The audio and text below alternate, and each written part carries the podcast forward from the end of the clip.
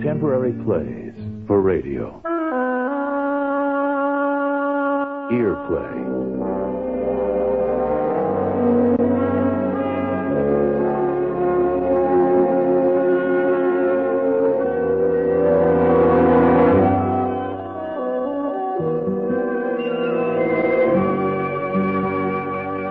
This week, Earplay presents part two of the BBC production of Judgment Barry Collins. The setting is World War II. Captain Vukov, an officer in the Russian army, stands accused of cannibalism by a military court. He has already related the events which led to his capture by the German army and his incarceration with several comrades. Abandoned by the guards and without food, the prisoners are left to face the price of survival. Part two of Judgment by Barry Collins. Lysenko, comrades.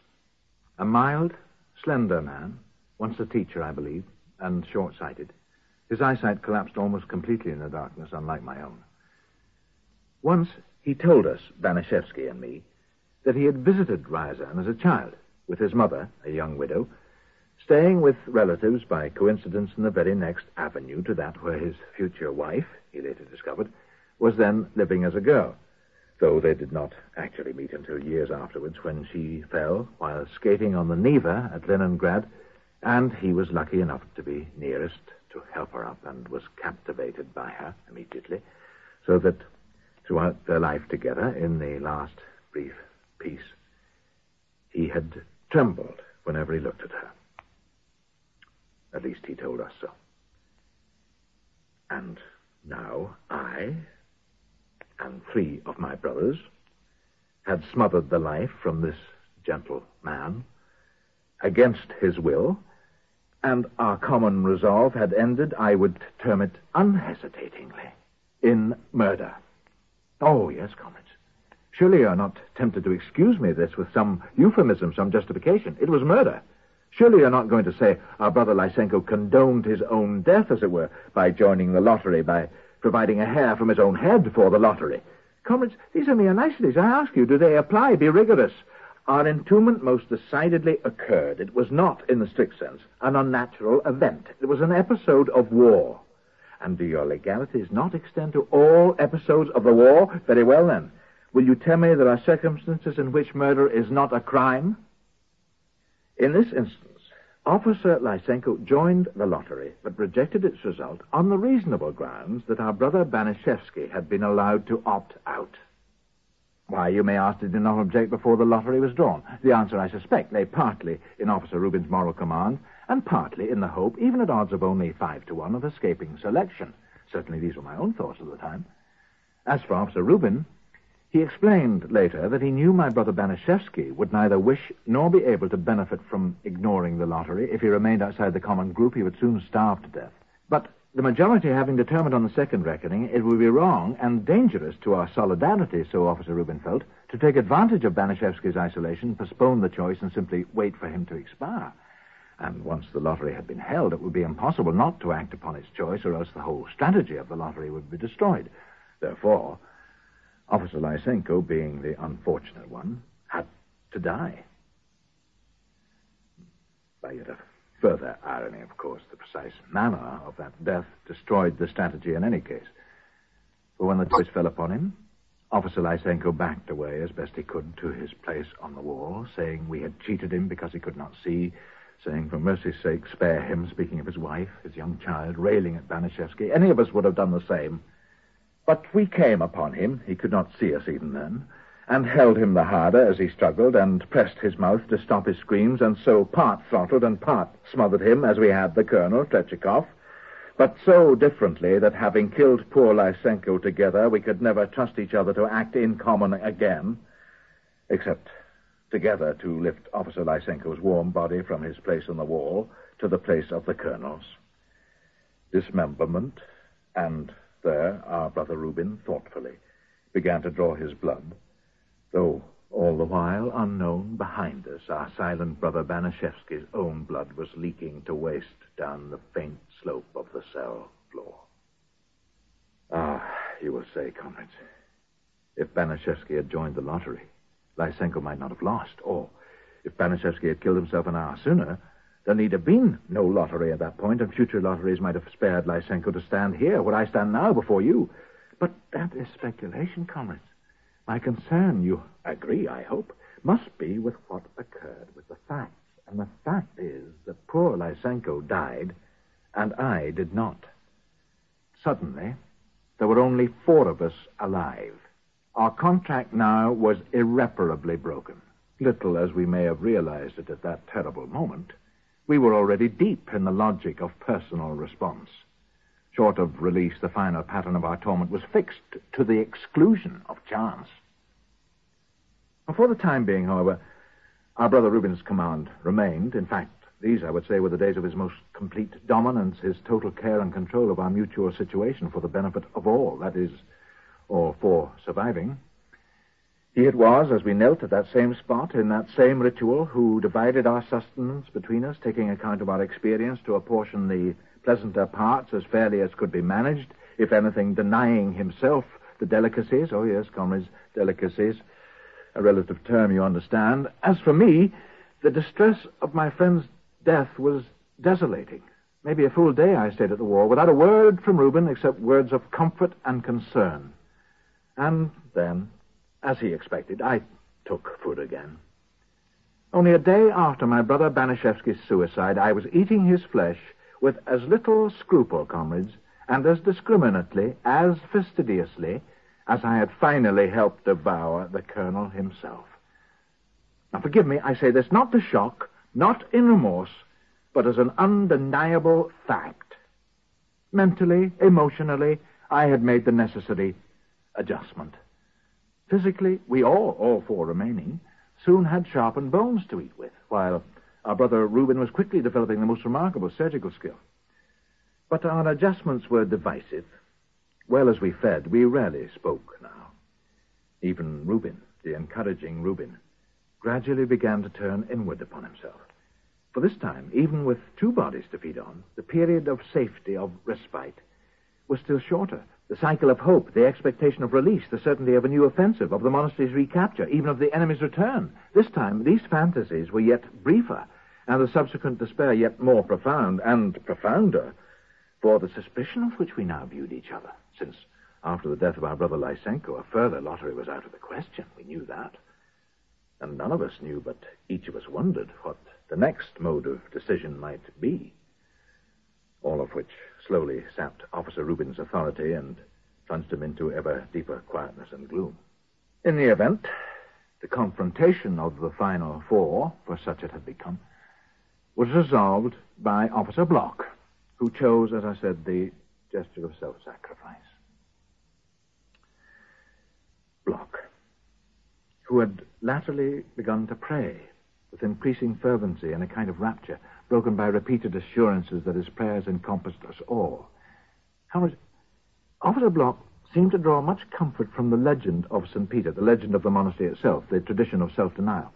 And suddenly, it was on the morning of the 40th day, by my counting, on that morning, our brother Block made what amounted to an announcement in the circumstances, saying that he personally had at last concluded our position was hopeless that we could expect no reprieve, that he could no longer see any agreed way of retaining our dignity, as he put it, that we were again almost afraid to sleep for fear of each other, that a pact, a collective suicide was impossible because we now lacked the collective trust for such a step, and because in any case he, personally, would never contemplate taking his own life, but that some initiative, in his own rather formal phrase, some personal initiative was required since he felt we had lost the will to endure. We had severally contracted a weakness of will that pandered to the quickening weakness of our bodies, as if we had all unconsciously begun to desire an end, a termination, and therefore he proposed, if we would agree, that he should accept himself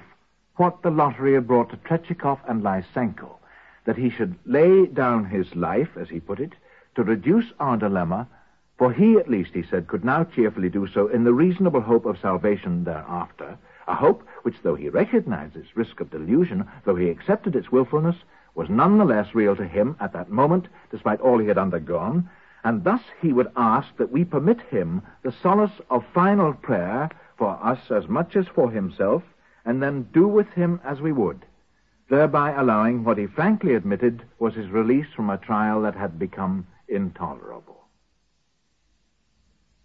It was, I think, an extraordinary statement, especially from one who had at first shown such patience, such stubborn humor, from one whose songs and peasant stories had brought us merciful diversion in the early days of our entombment. But now, comrades, in reply to his proposition, no one said a word. Not Reuben, not I, not Officer Lubianko. In fact, our brother Lubianko had not once spoken for something above a week. Reuben never even looked up. He was gazing incessantly at his own wrist, under the effect, it seemed, of some deep change, some metamorphosis. Of taking our silence as consent, I must suppose. Officer Block knelt, indeed, to pray, and stayed kneeling a good hour, I would guess, utterly still and silent. Then rose, blessed us, hoped salvation for us, if not on earth, then elsewhere, wished us goodbye, kissed us each at our places on the wall, then lay down and fell into some sort of trance. Now, take it to have been so. None of us moved to him? No.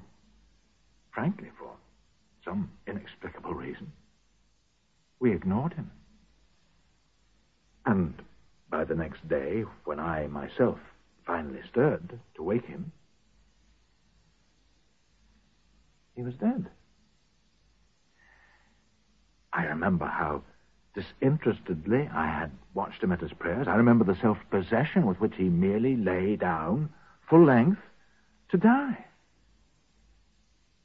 Do you doubt me, comrade? Oh, very well. You are correct. What I rashly assumed to have been block self-possession may well have been exhaustion. The concentration, perhaps, of a man at the last of his strength and mustering that strength for some final gesture. But forgive me, I cannot think so. I cannot think Officer Block was indeed exhausted. Very near it, to be sure. But if his strength was spent, from where did he summon the animation, the businesslike animation of his speech, I can only term it a speech, of the previous day? But I do not recall that speech as one of fatigue, rather of decision. Not that it matters, of course, for the purpose of presenting the facts. Decision or fatigue. At this distance, in this room, it can only be a question of interpretation, not of fact. And the fact is that on the fortieth day of our entombment, Officer Block laid down and died.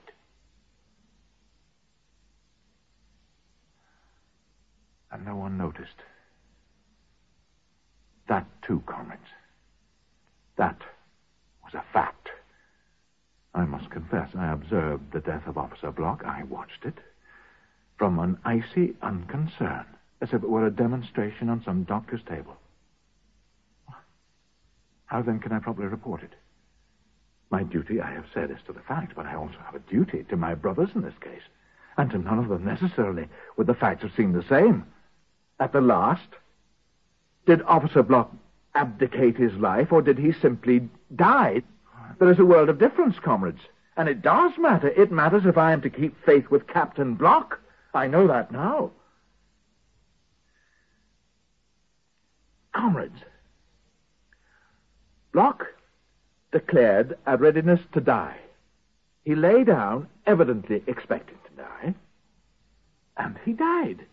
That is what I saw. Does it answer the question? I think not. But I can hardly tell you what I did not see. I did not see, did not register the precise moment of Officer Block's death. My inwardness prevented it. Or do I misrepresent him then? The problem troubles me. Similarly, comrade, my witness of my friend Banashevsky's suicide. Can it be wholly reliable? Is it wholly to be trusted? I ask myself, have I done him less than justice? For the act of suicide is not widely approved, even or perhaps especially in the theater of war. But Vukov, you might say, Vukov, look here. You promised us only your report. It is up to us, your judges, to do justice. You stick to the facts. And I thank you, comrades. I thank you for your understanding. But I would say further, consider the difficulties of the facts. How problematic they are. How the very act of description can distort them. Take my brother Lysenko's death. Did my description of it leave a certain hint of cowardice on his part? If so, I beg you, comrades, dismiss it. My brother Lysenko's reaction to the lottery was one of anger, of helplessness, a sense of having been duped, made scapegoat. Or was it? How can I tell? And how may I describe the final death, the death of Officer Lubianko, without doing some disservice, at least by your legalities, to my dear brother Rubin? It is complex, comrades, this business of the facts. Their iron malleability. Perhaps for a moment I might speak of myself. It is easier. You may still wonder, frankly, I too have begun to wonder, what it was that enabled me to survive our shared imprisonment when five of my brothers died, and to survive it so differently from Officer Rubin. Now, for one thing, to be sure, I was fortunate. I escaped the lottery. Again, perhaps my body must have proved reliable, my mind, or if you prefer, my spirit, satisfactorily adaptable. Also, it is possible for me, circumstances and my own moods never reached that precise confluence that prompted some singular decision, as, for instance, with Officer Block and my brother Banashevsky. My own response was merely to try and go on, but not, I think, from any particular strength of will.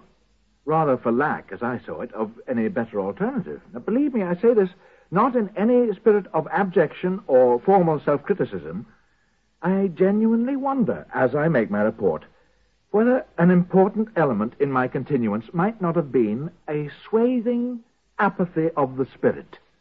A spiritual malnutrition. You will recognize the paradox, of course, yet another paradox. An apathy that carries its own habitual economy, its instinctive conservation. For I see now, comrades, generally, I found myself doing only what was required taking no initiative except in the matter of the time, expending little, responding to circumstance, never dictating to it. Was it then by my pliancy, my very ordinariness, that I survived? Now, this may not redound much to my credit as an officer, but maybe I simply struggled less than my brothers. Yes, that, could that be it? That I fought less, either for or against certain responses. If so, I would not count it a weakness any more than I would count my survival a strength. Only a difference. And I feel neither remorse nor pride in such difference, neither remorse that I depended at a certain point on my brother Reuben's costly struggle to sustain me, nor pride that in the end my brother Reuben was to some extent sustained by me.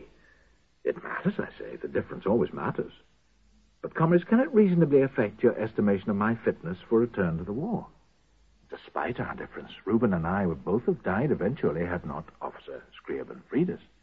And if Scriabin had not freed us, or freed us later, my courage would have been put to the test of some decision.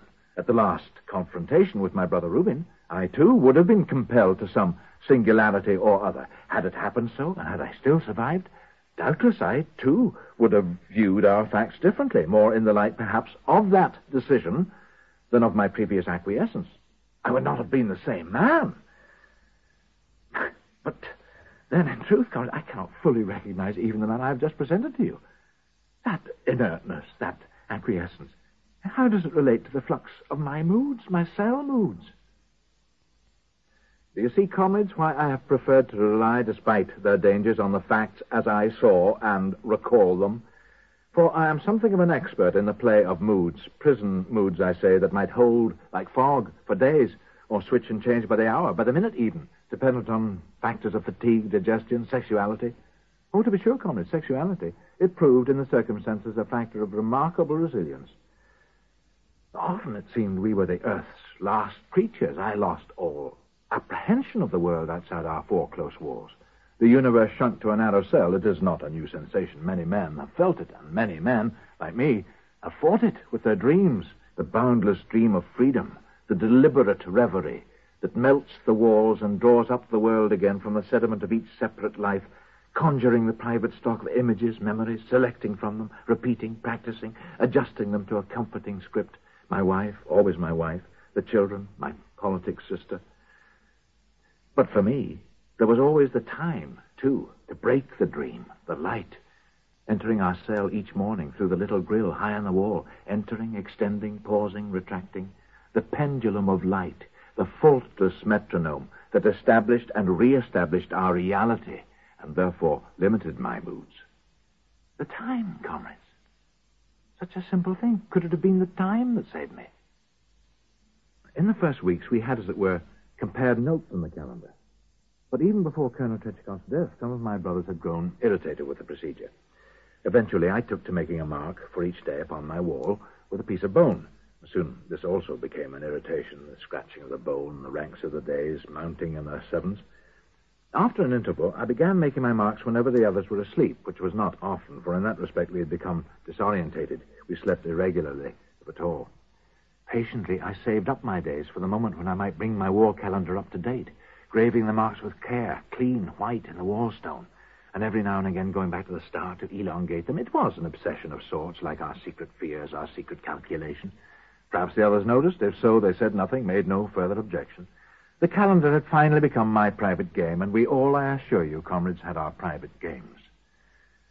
But in those last days before Officer Block's death, what comfort was a calendar? All I know is that I woke on the 41st morning to see Officer Block lying full length in the center of the cell, as he had been when I fell asleep and for some hours before. I remembered his declaration. Though I had ignored it, I found I remembered every word of it. And suddenly I felt it wrong. That he had delivered up his life to us and that we, in our despair, had rejected him. And here he was, still lying there. I crawled across from my place on the wall. I was going to say, Forgive us, Yuri. Yuri was his Christian name, Yuri Nikolaevich. I was going to say, Forgive us, Yuri, we cannot do it, or something like that. Some such formula, some excuse or other, something similarly unsatisfactory. But when I came to him, I could see he was dead. He was cold, mere corpse, shriveled. His poor body witness to what he had suffered. I sat and looked at him, at the manner of his going, and I think, by another paradox, comrades, that his going returned me to myself. I felt amazingly clear headed, clear minded, able to continue, to go on. Now, too, I, I saw my brother Reuben's own inwardness, the cowl of it, the growth of it, as the meaning of his assumed role was destroyed. I saw Officer Lubianko sickening. I saw how quickly the sickness was beginning to take him, a sickness of the stomach which ground him woefully, a failure of the chest which made him cough almost incessantly, a cough which had been worsening for some time, which had doubtless contributed to our depression, but a cough which I seemed never to have actually heard until then, sitting there beside my brother Block's body. And the light. I saw the light, comrades. The lost days shrunk perfectly to scale as I sat. And I knew there were two days to make up on the calendar, two days most exactly, and a third now, for the sun was entering our cell once more through the tiny grill high in the outer wall, entering, lengthening, fixing, retracting to make a further day, and the slow pendulum moved again in its proportion for me. And when Reuben himself also stirred and saw me sitting beside Block's corpse and crawled across from his place in the wall, I was able to say, I'm afraid he's gone. Just so. So precisely. But Reuben said nothing made no reaction. Almost without pause, like a man in a dream, I thought. He pulled Officer Block's light body by the armpits to the place, the same place where Colonel Tretyakov had died, then went to fetch his collection of sharpened bones from his own place in the wall, and began his careful surgery, first again stripping a patch of skin to hold the draining blood, while I moved to Lubianko, coughing, and woke him and tried to tell him but when Reuben brought the gourd to drink, Lubianko, raised on one elbow, dashed it aside so that it spilt partly on the floor, partly upon himself, on his legs, so that he twisted to his knees and tried to wipe himself clean with his hands, wiping his hands on the floor. Only there was more blood on the floor, and as he struggled to clean himself, he knelt in it and cried out with such disgust, such revulsion, and scrambled back along the wall to a new place, coughing violently, bent upon himself, trying to raise saliva from his dry mouth, to spit in his legs, his knees, the hair of his groin, to clean himself and the spit such as he could summon, mixing with the phlegm of his coughing on his hands, and the blood too now on his hands, and all the wetness rubbing to a paste on his hands until he forgot about the rest himself, and fell into a coil on the floor of this new place in an agony of coughing, his rubbing, scraping hands plunged down into his stomach, and his body curled round them, shuddering, his head almost between his knees.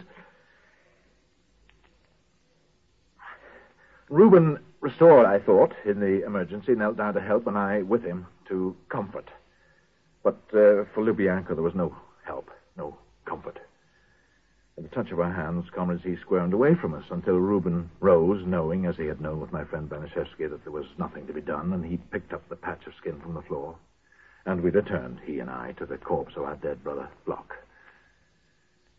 Later, considerably later, when his pain receded, his coughing subsided, Lubianko asked for food, and Reuben took him food, but each time within minutes he had vomited it back. Then he would weep, poor man, in terror, saying his body was rejecting what he had done, that his dead brothers were destroying him from within. Or he would accuse us, Reuben and me, of poisoning him, saying that we fed him the rotten flesh, the parts that would sicken him, because he was too ill to fend for himself. And he would refuse more food, would scream when we ventured anywhere near to help him, and until the hunger became too great again, and he would eat and vomit and fall back into his fever of pain. It was appalling to have to watch him suffer, to watch so uselessly. Yet at his first fit, when our brother Block's blood spilt upon him, Reuben and I had decided, unspokenly, that Officer Lubianko would be the next to die. Effectively, he would select himself for the next death by dying. No need of a strategy. That was clear on the instant, both to Reuben and myself. No need for a decision of any kind, save the decision of our brother Lubianko's body, and no matter how well we might tend him, that decision would not be altered. The astonishing thing was that we had not seen all this before, that in our sullen isolation we had somehow failed to appreciate how ill Lubianko had become. Even Block had not known it, as he struggled towards his own resolution. And if he had known it, you might ask, would he still have offered up his life and died? If, comrades, if only if only the war had not been so cruel, if Officer Block had been an infantryman or an admiral of the fleet, if he had been born across the frontier or been born with some disablement or not been born at all.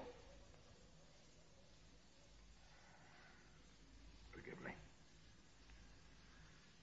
The fact of the matter is merely that, for some reason, the degree of Lubianko's pain escaped us. In part, I suspect this was because the man was so big. It seemed unthinkable his great body should fail. For Officer Lubianko was magnificent, comrade. Deep-chested, with enormous shoulders, rich black hair. Uh, in the early days, he had entertained us by rippling his muscles to our songs. His thigh bone, comrades. This, my silent witness, you remember? This was his thigh bone. Looking back, of course, I can see the signs, the clues to his collapse. For instance, the cold. Lubianko was the most affected of us by the cold, the night chill. Even at the end, high summer outside the cell, the dark hours were often miserably cold, without clothes, often without sleep, alone on the stone floor. So in the first days, the May days, well, you can imagine, comrades, how we huddled together at night, shivering for warmth. The one time he escaped the cold was, finally, when the fevers took him and he would burn as badly as he had shivered only moments before. From the 45th day, by my reckoning, Lubianko did not even try to eat. He simply screamed, hour by hour by hour. No begging now, no cursing, no complaining, just that scream, constantly. Yet soon, I confess it, my mind was closed to that screaming, closed to Lubianko's agony. My brother Reuben, however, seemed to hear everything. Every modulation of Lubianko's pain seemed etched upon him physically. Lying there on his side, his head cradled on his arm, unmoving as if hypnotized, he watched, watched it all, heard it all, avoided nothing the 47th day, the 48th day, until on the 49th day, by my own reckoning, I suddenly noticed he'd begun to scratch his neck rhythmically as he lay from just below the ear. Twice, three times. I moved across to stop him. Straight away, he started again until the fourth time. I lifted him and left him sitting with his shoulders to the wall. Finally, on the fiftieth day, he began to rock backwards and forwards, rather as he had swayed, you may remember, over Colonel Trechakov's body. Then, all at once, as if some guy rope had snapped, he was on his feet, half standing, bent, and bounding over the cell to where Lubianko lay, screaming, and in a moment he had strangled him. Only a moment, comrades, and Reuben had broken Lubianko's neck. I heard the sound, I heard it distinctly, the crack of Lubianko's neck breaking in Reuben's great hands, those hands, all his pity, all his pent emotion hardened those hands, I would say, as they seized Lubianko by the throat and put him to death, to sleep. It was done so quickly, so powerfully, I think Lubianko cannot have suffered, cannot even have realized what was happening. There was no sound, no real struggle, only a start of horror in his face, a sightless, contorted panic, and he was dead. Reuben never looked at him. He just knelt and stayed kneeling with Lubianko's body twisted sideways before him, his hands set fast, locked rigid round the throat, and he gazing expressionless somewhere toward the cell door. For myself, I felt only relief. Relief at the silence, at an end to all that pain. Nothing more. Only relief. Standing here before you, comrades, it would be easy to pretend otherwise, claiming to have felt the most moving pity for the last of my dead brothers. But it would be a charade. My pity for Lubianko, my compassion, were overwhelmed by the weight of his pain and my own helplessness before it, since I could not soften that pain. I retreated from it instinctively. I suppose I withdrew my compassion to save myself being crushed. Lubianko's screams were like needles in my brain. I fled from them into a kind of alert neutrality. I confess it. Without shame, comrades, I confess it as a fact. That is what happened. I see it clearly. I was an observer, too, at Lubianko's death. And my brother Reuben, who could not escape the piercing needles, who could not, or perhaps would not, hide from those screams, he was the actor in that death, as I expected. Oh, yes, Connors. I knew what Officer Reuben would do, a man of his courage, his understanding, his resolve of what he did. Suddenly, he ceased rocking and sat where I had leaned him against the wall, summoning himself, I would say, having decided it must be done, deciding how it must be done. Then Having done it, quicker and with less hurt perhaps than any doctor's morphia, having done it, I say, he knelt, locked in the completion of it until I moved to him again and tried to bring him away. But he only went back to his wall for his collection of bones and then returned, and without once looking at Lubianko's contorted face, he severed the head at the neck and placed Lubianko's head at the end of the row of heads, the fifth head, and dragged the torso to the place of the remains only this time he left the body untouched and instead went silently to his own place on the wall and lay down again, fingering his throat, his hands bloody to the wrists. ask yourselves, comrades, was that a murder? And since by your categories you must say it was, ask yourselves, I beg you, wasn't that murder an act of love, an act of courage and compassion?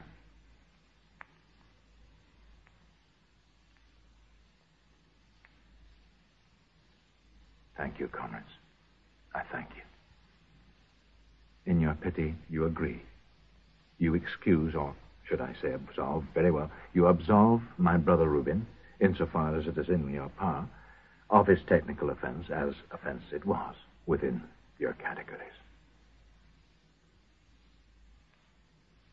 But your absolution, I feel, might be withheld from me. You are disturbed, perhaps, that I watched as Lubianko suffered as he died, and that I did nothing. Comrades, I am, if you wish, my own facts, my own defense. I present myself without dissimulation for your judgment. Now, to be sure, such judgment may turn upon estimates of my nature different from my own. If that be so, so let it be. I cannot tell what I do not know. I simply offer my report together with what sense of my nature it reveals. That is to say, my report from the death of Lubianko to the point of our release ten days later. Now, you will notice, comrades, how precise I am once more about the time. Yet I have to acknowledge that at the last, my calendar lied. From day 54, I no longer scratched the marks. I kept the days, but I did not mark them.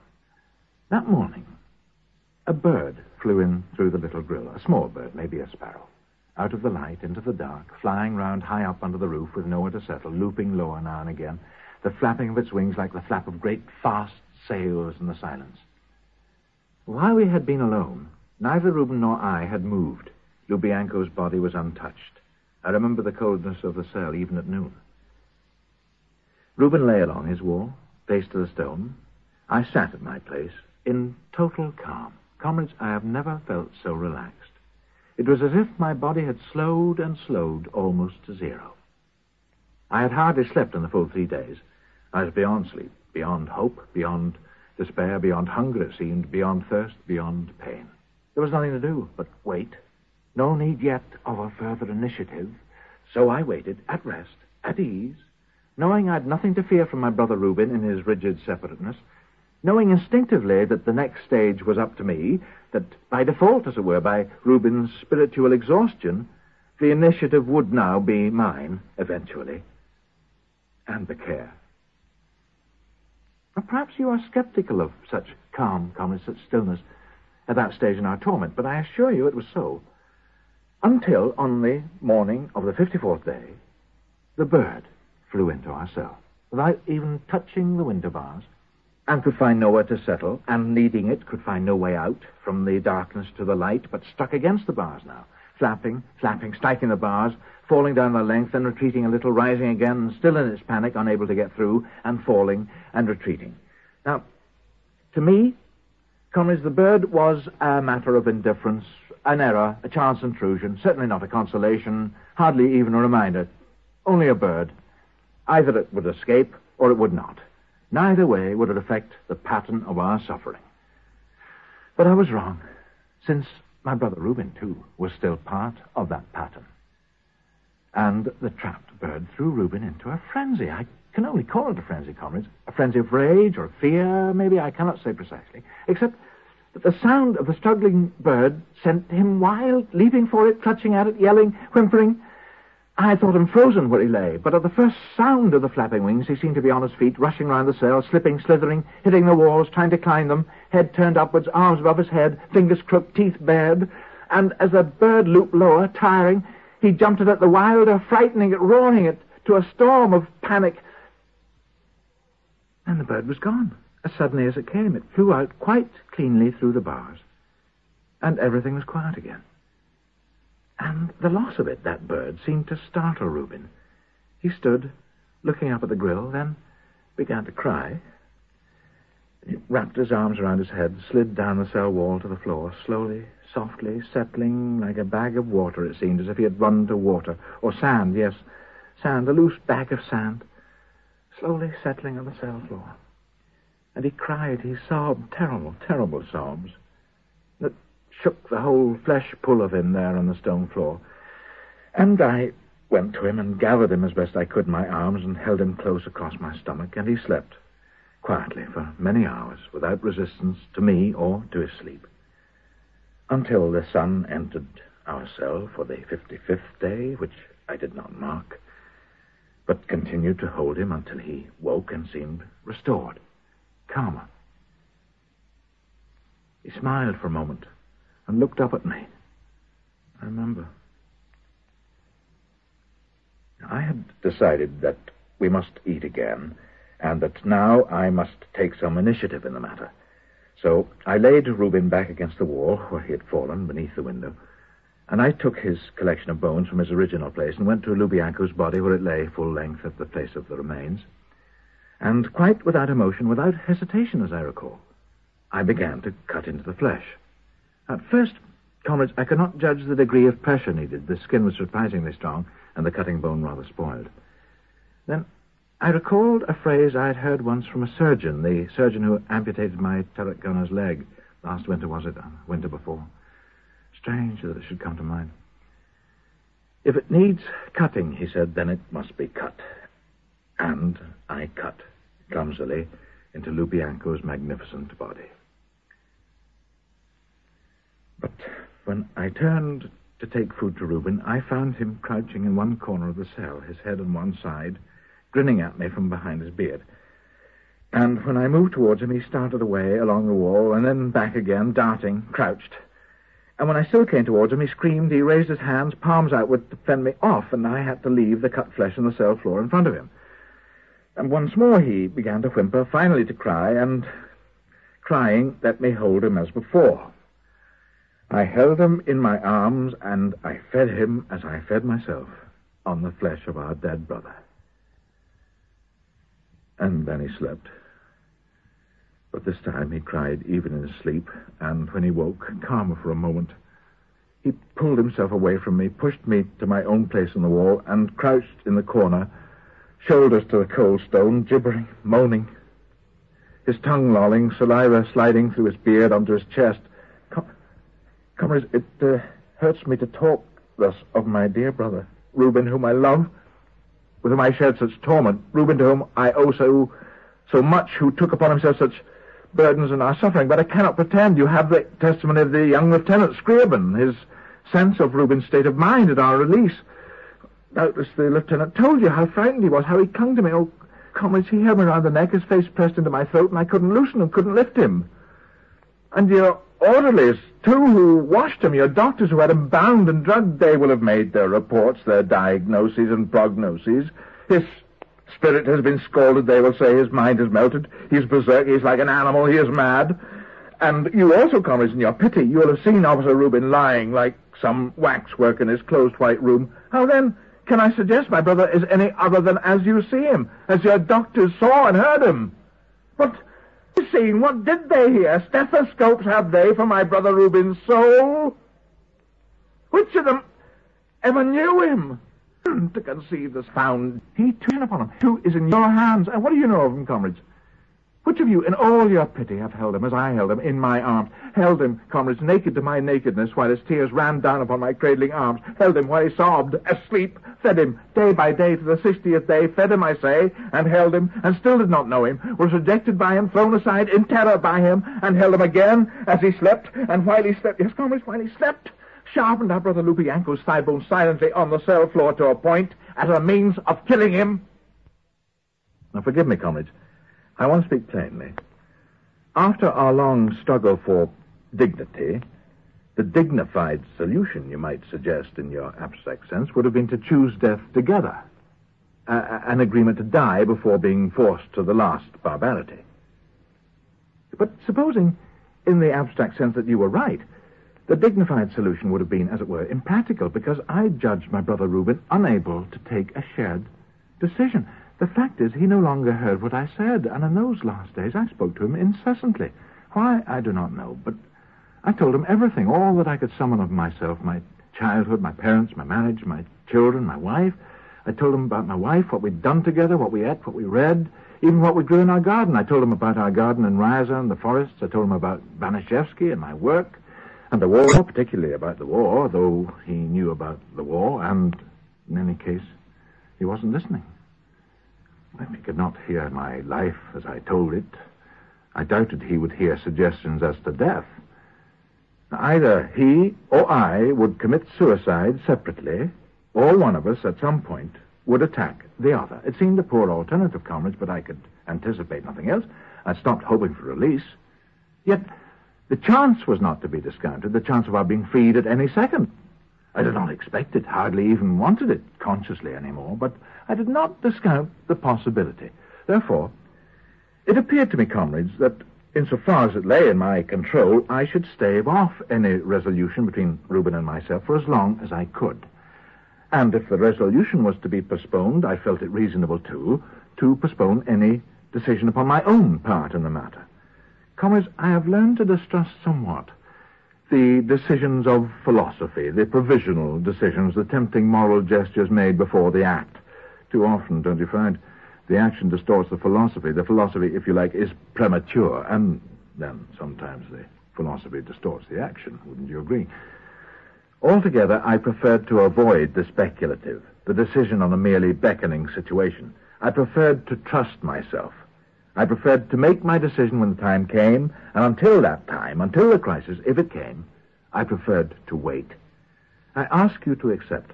What I wanted was to avoid doing anything at all until action of some kind was unavoidable. Yet, seeing little chance of escape, I also felt it reasonable to equip myself, as it were, for the alternative of violence, and therefore I cut out Lubianko's thigh bone. It never occurred to me to seek a weapon, for such it was, among the earlier remains. I took Lubianko's thigh bone and sucked the marrow from it, as we always had, and Reuben, in a waking moment, saw me do it and smiled at me. I thought indulgently, and and I sharpened the bone as he slept, slowly, silently, on the cell floor. I sharpened it. And considered with some objectivity its most effective application. Feeling, for instance, for my own heart as it pumped beneath the fifth rib, and feeling my brother Reuben's heart beneath the thick hair of his chest as he lay in my arms. Until that sixtieth day, by my counting, when your young lieutenant spared us. Spared us what? Comrades, he spared us our last confrontation. Personally, I no longer feared death. I was resigned to it, I say, yet resisting, for there still remained, I thought, the better choice. And though it might seem absurd to call life a choice, nonetheless, I chose it. I still choose it. I only feared that final resolution between my brother Reuben and myself feared what it would show me of myself and him, of what we were. But the revelation was averted by Lieutenant Scriabin. Guess at it, if you will. I am content not to know myself quite that far. I was lucky. Scriabin placed the judgment, comrades, upon you, assembled in this room. Since I have survived, you are required to judge. And the facts of my survival are before you, all but for the details of our release. Reuben was terrified by the lieutenant's intrusion, by the sound of the door cracking open by the torchlight and its disembodied voice, Scriabin's voice, asking were we his and later could we walk. For Reuben, I would say, the world indeed had shrunk to a vault of stone, hence his reaction to the little bird. There should have been no bird. There should have been nothing but him and me and that row of heads. And finally, I think there was nothing. Nothing else, nothing, nowhere. Only Reuben and Vukov, their carpet of blood and the pattern of their torment. Now seven, six, five, four, three, now two. Then the young lieutenant broke open the door and the world rushed back into the vacuum. For Reuben, comrades, release was a dream, a nightmare. Your reality, the reality of his white closed room, that too is a nightmare. Within him, as he lies there now, he waits the continuation of our suffering. It is all there is. And could we walk? asked the lieutenant. Oh, yes, I said. We could walk. We were Reuben and Vukov, tank squadron, 3rd Assault Brigade and we had been entombed for 60 days without food by the enemy, and yes, yes, yes, we could walk. And he left again, young Scriabin, to fetch the two greatcoats, closing the door behind him. But the vile stench went with him, up the stone steps with him, and out into the summer air of the monastery courtyard, and the young lieutenant fell to his knees in the courtyard and vomited. I heard it. He retched again and again until it seemed he would tear up his insides, and his men ran to him, and he recovered himself before them and stopped their questions about what he had found, and put a guard at the stair top. Am I not right, comrades? And sent back for the greatcoats. And in the darkness below, I told Reuben we were free. In a great babble, I told him. It was over. At last, it was over. We had endured. His child, he could see him again. And his old father. He'd soon be the gymnast again. There was nothing more to fear. In a babble, I said it, but he could not hear, did not want to hear. And a second time, perhaps an hour later, Scriabin came down the steps, having calmed and steeled himself. And a second time he opened the cell door, switched on the torch, and threw in the coats, all of which frightened Reuben more than ever, so that he scrambled out of my arms over into the farthest corner and crouched there, whimpering in the darkness and the lieutenant followed him with the torch, and Reuben fled again, capering round the wall and round, and the torch followed him until he tripped and fell over Lubianko's body and rolled into the row of heads, and screamed and screamed as he lay there among the heads, frozen in terror. Please take the light off him, I said, I remember. And uh, the young lieutenant himself, perhaps rather frightened, switched off the torch. I crawled to the greatcoats and pulled one on, heavy, rough, even to my weathered skin, fastening each button carefully to the throat. But Reuben, what to do with Reuben? The young lieutenant put on the torch again, shouting at me. And what about him, he said, gently, with great puzzlement. Whatever his feelings of horror, of disgust, of pity, I sensed he was, so to speak, relying on me. Can you get a coat over him? he said. So I took the second greatcoat and walked towards Officer Reuben, rather ludicrously, it seems to me now, holding the coat before me like some matador. Poor Reuben, he no longer knew me, and I in my greatcoat hunting him and the torch following behind me. All at once he curled himself tight on the floor, and when I knelt to him, opening out the coat, he uncoiled like a spring at the last moment and rolled aside and up onto his haunches and backwards away along the wall. I turned to the lieutenant, helpless, shamed, and Scriabin said, We can't take him down like that. And of course, Collins understood what he meant. Not merely a question of propriety, he meant it was some distance down through the birch forest and Reuben would have to be both covered and calmed. After all, he was an officer, a major. Try this, he said. And when I went to him, slowly, hesitantly, to where he stood in the doorway, aghast yet fascinated, when I went to him, I say, he gave me a cloth soaked in chloroform. Yes, comrades, Scriabin, too, had understood. He is a clever young man. He had sent back for chloroform to calm Reuben as well as a greatcoat to cover him. And I was now to quell my dear brother, whom I had nursed and fed, whom I loved more than any other living thing, whom I had loved almost unto death. But how was it to be done except forcibly? And comrades, I had tried to coax him, tried to prepare him, while the lieutenant went for the coats and the chloroform. I had tried to tell him there was nothing now to fear. How absurd, nothing to fear.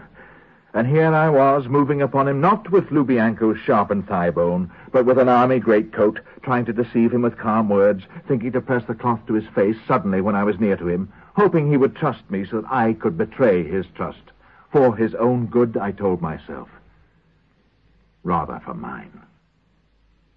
And when he wouldn't trust me, but still edged away from me along the wall, then I rushed at him and threw the coat over him and caught him under it and fell for his head and held it by the hair. As he twisted and fought and bit and scratched, I held my brother Reuben, not as he had held our companion Lubianko, but with the clumsiness of uncertainty, of doubt, once more of shame.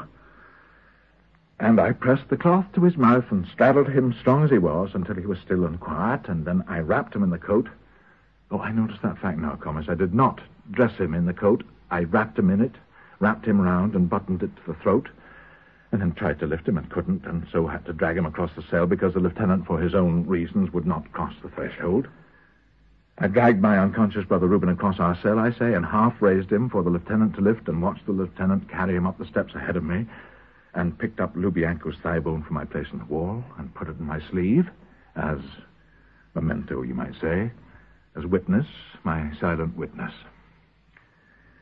Then I followed Scriabin up the worn steps and outside into the gathering dawn, which dazzled me so that I stumbled and fell, and no one came to help me. Instead, the watching soldier squad moved back from us, and Scriabin had to demand help from them, someone to take Reuben's legs.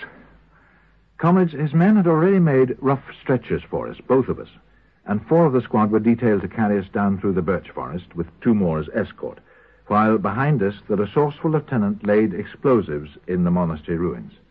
On his own initiative, comrades, Scriabin had decided what must be done, what was best, and besides the greatcoats, officers' greatcoats, and the chloroform, and the stretchers, he had ordered dynamite to destroy what remained the underground chambers, the passages, the fountains, the tower. Behind us, all at once, there were six, perhaps seven explosions, some muffled, some clear. And way below, on the hillside as we were, dust and debris filtered down upon us through the leaves. Comrades, there is no escape, it seems to me, from what has happened. Already on that journey from the raised monastery, I knew that my release was purely provisional. In the close confines of our four walls, I had begun to consider the freedom of release as absolute, my future vast and uncontained. I beg your comrades try to grasp the circumstances which produced so childish an illusion. Now, in the faces of my bearers, I recognized my error. I saw repulsion. I saw disgust. Those soldiers said nothing, not a word. But their eyes, their faces. And from them I knew that Despite himself, the young lieutenant must have told what he had seen. Perhaps as he knelt vomiting on the courtyard cobbles and his men rushed to him, perhaps he said, They've been eating each other, or perhaps, Oh God, they've been eating each other. Well, whatever he said, and however quickly he recovered himself, however efficiently he otherwise dealt with the situation, it was enough. I do not blame him. I asked myself, could I have stayed silent at such a time after such a sight, and I think not. Words, I would say, are an excusable recourse at moments of such anguish. Nonetheless, comrades, taking my own part, I ask you, imagine, to have been named, inadvertently perhaps, yet to have been named cannibal, cannibal, comrades, devourer of my brother's flesh, and then to be seen smiling at the center of the birch trees on that downward journey through the forest, to be seen smiling while my brother Reuben lay bound in his greatcoat, unconscious, insane. Why was I not distraught like him?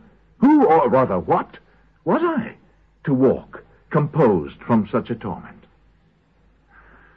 In that forest journey, comrades, I foresaw this very hearing, the need of it, on your behalf and mine.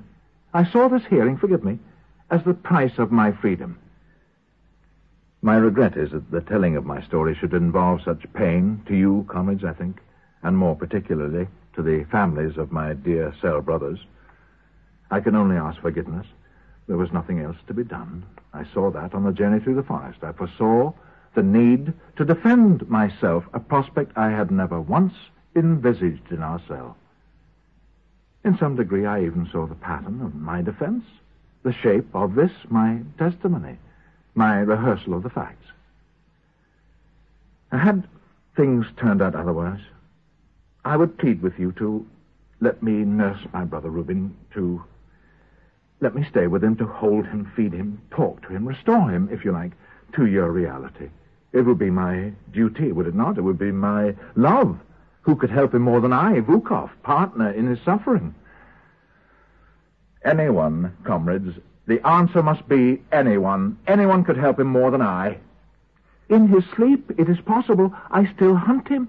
With that spread greatcoat like some matador, waking, he could only fear me. Fear me more than anyone. Me, who suppressed him like an animal and delivered him to your doctors who have bound him and pronounced him mad. Mad, comrades, mad. Your categories. My brother Reuben is as sane as any man among us to be left distraught by such an agony. But your doctors disagree, so I must beg you to care for him instead. To grant him your most constant and most patient care.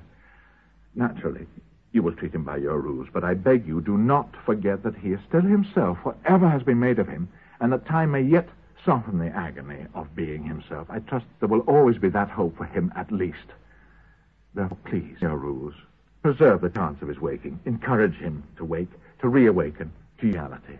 Myself, comrades, I beg nothing. I have courtesy in hearing my defense and leave to you the obsolescence of present conventions governing the conduct of the war. What have I done, com? What has been done that I might some safe conduct this? The war is far from over. It shows sign of abating. If I am not judged unfit by reason voice, I belong. My itself, I say, was but an to my suffering. Why me? The question, I think, is not entirely rhetorical. It is why me? At all I prefer. Your problem, I take it, is what shall be. I am content the question is not. Comrades, this, my history, like it or not, is what. What then will you do with me? Comrades, I wait your judgment. Comrades, I say, what is to be done with me? What is to be done? By Barry Collins. Blake was heard. The play was produced by Ear Productions for by grants from the Corporation for Public National Art. National